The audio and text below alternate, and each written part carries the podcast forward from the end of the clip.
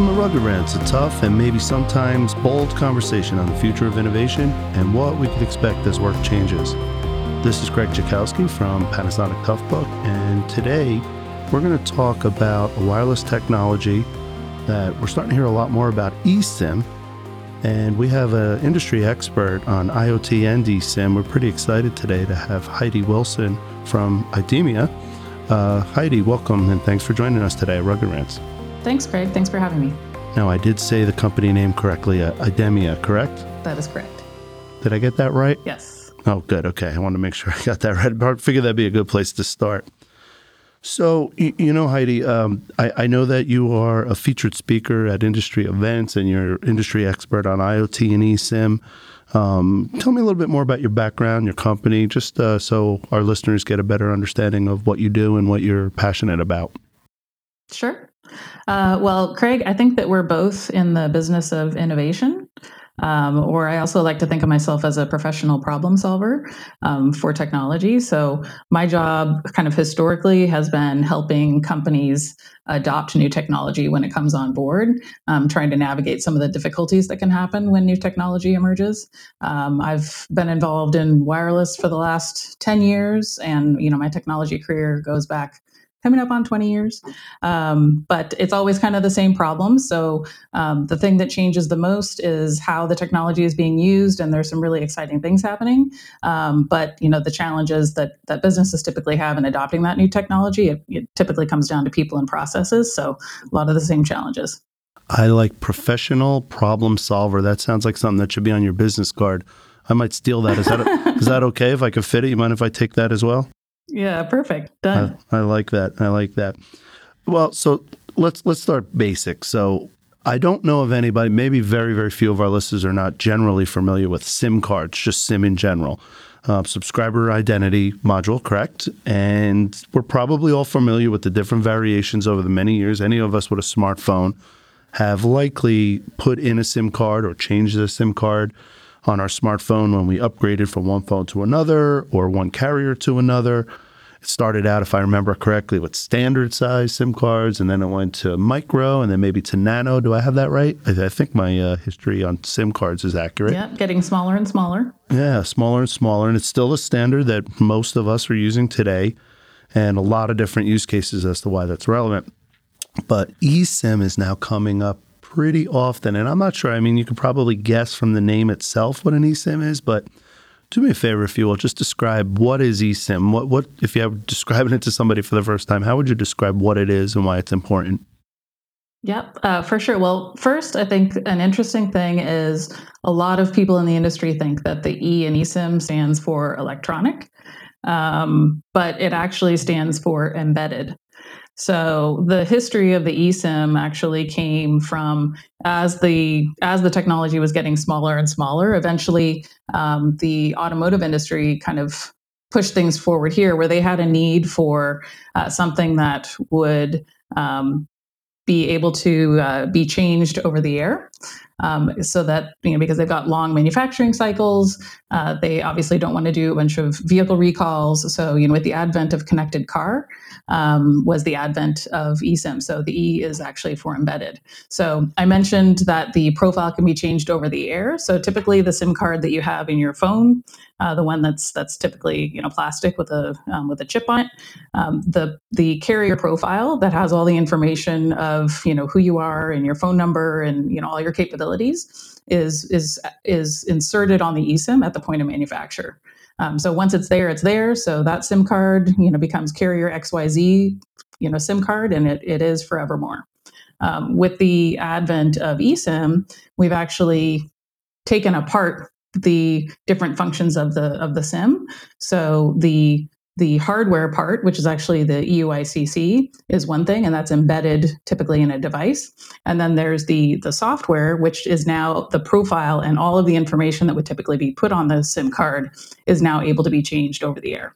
So um, this uh, you know it just kind of follows the typical digitization path that we're seeing of everything of you know being able to um, change things, you know, over the air or on the fly, or you know, not be kind of locked in. So um, that's kind of, I guess, eSIM 101. Oh, that that's incredibly helpful, and you know, just some primitive research on the topic. One one thing that uh, I've noticed. Tell me if if I'm right here. eSIM in some variation or support is currently uh, existing on uh, the Pixel, Google Pixel. I think maybe some of the newest versions of the iPhone. I think I might have also read the Apple Watch, and then most recently, if I if I have this right, Motorola announced the first f- completely eSIM only phone, uh, the new Motorola Razr flip phone. Am I am I right about that? Is my research right?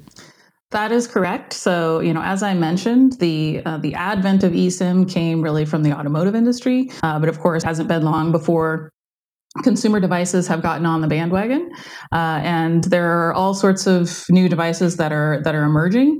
It's um, it's been i would say a bit uh, kind of slow and measured for the consumer side to to start adopting esim but I feel like you know there have been you know with some recent developments, you know, in particular, you know, we just saw the uh, the Motorola Razr coming out. Um, I feel like we're going to start seeing an acceleration in those types of devices, um, and you know, and also some new innovative devices that you know we we might not even be thinking about today. I mean, you know. Seven years ago, ten years ago, you know, who would have thought you'd be? Well, actually, if you look back to uh, Knight Rider, you would have thought that you could, you know, eventually talk, have a phone call on your watch. Mm-hmm. Um, but there are all sorts of things that are going to be happening um, that are enabled by the flexibility that we have from that, you know, the reduced form factor and the fact that you're able to change it over the air. Um, that I think, you know, in some point it's anybody's guess. Heidi, I think you might be dating uh, you and I by mentioning Knight Rider and KITT and David, David Hasselhoff. I, I think you might have dated us a little bit there some of our younger listeners may not know what we're talking about there, but I certainly do. Google it. yeah, yeah, it's definitely one you might want to binge watch on uh, Netflix or somewhere. So, you, you know, I, I think I have a general idea, or I know more so about eSIM now than I ever did. So thank you for that. But I do, I do want to get a little bit more specific. So I'm thinking that eSIMs are going to have a positive impact on folks like many of us you know or work with uh, people who carry two phones, maybe one for personal and one for business, or maybe they have multiple numbers or or identities with multiple carriers on on their device. Maybe not just a phone, but a computer, even like you said, a car or something else. The the the evolution or the maturity of eSIMs, I would imagine, is going to have a very positive impact on them. Do I have that right? Uh, those are some of the people who are going to be impacted most by eSIM. Uh, yeah, I mean, I think that you can, um, you know, we can maybe divide the impact of, of eSIM into three buckets. Uh, one would be kind of the standard consumer and the, the I guess, improved customer experience. Um, another would be the the business user and the enterprise, you know, mobile phone experience, and then another might be the uh, the business IoT experience. All three of those kind of segments are going to be impacted in different ways, and we'll have um, new ways of communicating and new ways of connecting um, that are different from how they might have done things pre eSIM. So, you know, on the consumer side, we'd mostly be looking at uh, you know wearables and uh, you know pet trackers and you know those kinds of things that are really where where eSIM and the fact that it's smaller and embedded and you know part of the actual device is creating a scenario where you're able to you know create something that you know with a regular insertable sim card you wouldn't have been able to do it. So very device oriented um, and then also very convenient oriented. So you know you're going to start seeing i think you know more and more the ability to onboard yourself as a customer with a carrier in an entirely digital manner. So right now you know you you go into a store and you get a sim card. We're in a transition period um, but you know with with with eSIM, you're definitely going to be able to do things in a more of a zero touch way uh, that I think the consumers are going to really enjoy because it's kind of how we work. I mean, we like to we do Christmas shopping on our mobile phone, so why can't you you know start up with a, a new carrier you know without having to go into a store? Um, I would say on the on the go ahead. No, I was going to say, I like the idea of how you broke that down into three buckets. And if we're being honest, you and I, the second and the third bucket, we focus in our primary work days around the enterprise customer, enterprise and government customers. So I was going to say yes. that there's some interesting use cases that this is going to lead to. If I'm right, things sure. like pri- private LTE and edge computing technologies. I, I was just just to name a, a few. I'm guessing. Maybe tell us a little bit more about what what that might mean for the business customer or government customer? Sure. Well, so you know, if we look in the in the in the business world, I would say there's the there's the enterprise user for mobile devices, and they're going to have all sorts of interesting things. I mean, you've got the the always connected PC that is you know starting to uh, come about. You've got um, you know BYOD programs that are going to be greatly facilitated by being able to you know toggle back and forth between a business line and a personal line. Bring your um, own so device, those are right? you know some of the things that we can you, uh, can B, you repeat that? Yeah, B, BYOD, as in bring your own device, just in case some of our listeners weren't. Know. Yes. You, you, and I live that yes. uh, that term pretty often. Acronyms. I'm not sure all of our listeners do, but yeah, bring your own device, very common term nowadays. Yes. So the bring bring your own device programs would be uh, facilitated with you know by by eSIM because you know the business user can have a you know one personal line, uh, you know, and then you know toggle back and forth to the business line. Um, and then on the, uh, I would say the maybe the, the business infrastructure and IoT side, um, there are a lot of really interesting, uh, I think, efficiencies that are going to happen uh, because of eSIM. You will start see, you know, there's the emergence of of private E and edge computing, a lot of automation. Uh, and a lot of those things are going to be, I think, supported by uh, being able to have connectivity embedded in, you know, specific devices. You know, basically, you know, like think robots on a manufacturing floor um, that are going to, uh, I think, drive some pretty interesting efficiencies uh, on the business and manufacturing side. You know, one uh, it, I love all of those use cases. Definitely going to change the game for many businesses. But one of the other benefits of eSIM, I'm guessing, just listening to this and learning I would think corporate IT departments are going to be pretty pumped up about having eSIM technology. I think a lot, lot less touch support that they need to give to corporate users in their organization. Security, safety, convenience, uh, employees on the run, if not, um, you know, across the country, but even internationally. I would think IT departments are probably pumped up about eSIM technology. Yeah, absolutely. And, you know, because you're able to kind of take away the profile management from the actual hardware, um, you know, you're looking at a world where in the future, you know, the IT departments will be able to kind of control who has, you know, who has what profiles um, and kind of manage onboarding and offboarding of employees um, in a lot more, uh, kind of a more efficient way and maintaining control. So, you know, wi- wireless technology, there's always a large ramp up period till something matures, whether it be even still 4G is still maturing. And of course, now 5G is coming and got a long road, long road ahead as it, as it matures. I would think eSIM, same, same applies here. But uh, well, I, I'm curious, what are some of the other things that you're predicting in the wireless industry relating to eSIM or otherwise, things that are that excite you that that you're passionate about that you see the wireless industry moving towards. Anything else you wanted to add? Uh, well, before I talk about the things that excite me, I want to make a comment. Uh, I want to reply to what you said about um, kind of things taking a while to uh, to come to fruition. Um, and I was Please. I was just talking to a colleague not too long ago, um, and we were I was kind of reminiscing, trying to figure out when when the first kind of um, GSMA, which is the trade body for the for the for the wireless industry, when they first established the the eSIM standard, and it's I think it's coming up on five years ago, and and so I was just I was thinking that you know eSIM and really kind of any new technology is definitely going to be the overnight success that took 10 years to build. Um, so it's something that, you know, our, our, job in technology and, you know, kind of working behind the scenes is to hide from the end user how the sausage is made. And I feel like we're kind of in that process in eSIM of trying to, you know, make the technology as easy as possible so that the end user experience is that it just works and it's easy.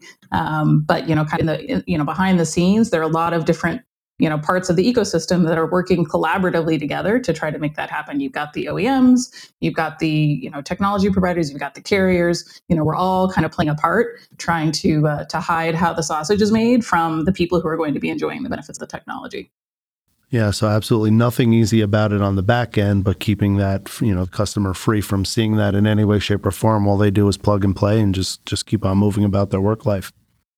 Yep. And to answer your question about you know the things that excite me, um, you know I'm kind of interested to see how eSIM is going to be used in IoT. Um, outside of automotive. So up until now, we've primarily seen automotive being being kind of the driving force behind eSIM and how it's used. Um, I'm starting to see some kind of, uh, I guess, some increased interest in other areas. And I'm curious to see how the IoT industry is going to make use of this new technology um, to, to benefit it. And, and it, it, it might be, you know, there might be lots of different answers to that. It's not going to be one flavor. I mean, there's no one IoT use case, and there's no, um, there's not going to be any one, you know, eSIM solution of how it's how it's going to benefit them. Heidi, it's uh, I'm going to try and summarize the many things I've learned in our talk today. Uh, I, I, did like our little stroll down memory lane on what SIM cards have uh, been through over the many years we've been involved in it. I now at least I can speak intelligently about what eSIM is, uh, what the use cases are, where it's present today, how long it's going to take, and to your point, how the sausage is made behind the scenes. Um, I am very excited for the future of wireless. It just gets better and more exciting every single day. So I, jo- I join you with that. Uh, is there anything else that you wanted to share with us today about uh, future? Anything we might have missed? Uh, no, I, I, think that's it. I mean, I think I would just uh, echo what you said. I'm I'm very excited about um, wireless and the future of wireless. It's um, it's always fun to be on the forefront and very gratifying um, to be kind of helping helping technology along. It doesn't um, it doesn't advance on its own. It's a it's always a team effort between the engineers who come up with what is possible and the business people who figure out you know how we're going to make life better um, you know kind of working together. So it's um, it's an exciting time for sure. Heidi we were very lucky. At rugged rant to have you have you today. So thank you so much for your time. I really really really do appreciate it. Thank you. Thanks for having me well, that's it from us. I'm Craig Jackowski, and that was another episode of Rugged Rants. I'd ask you to tune in for some new episodes and hear from my fellow co hosts, Barry Ross and Susan Campbell. And we're going to discuss a whole range of other topics. Uh, each is a tough and bold conversation on the future of innovation. So thanks for joining us today.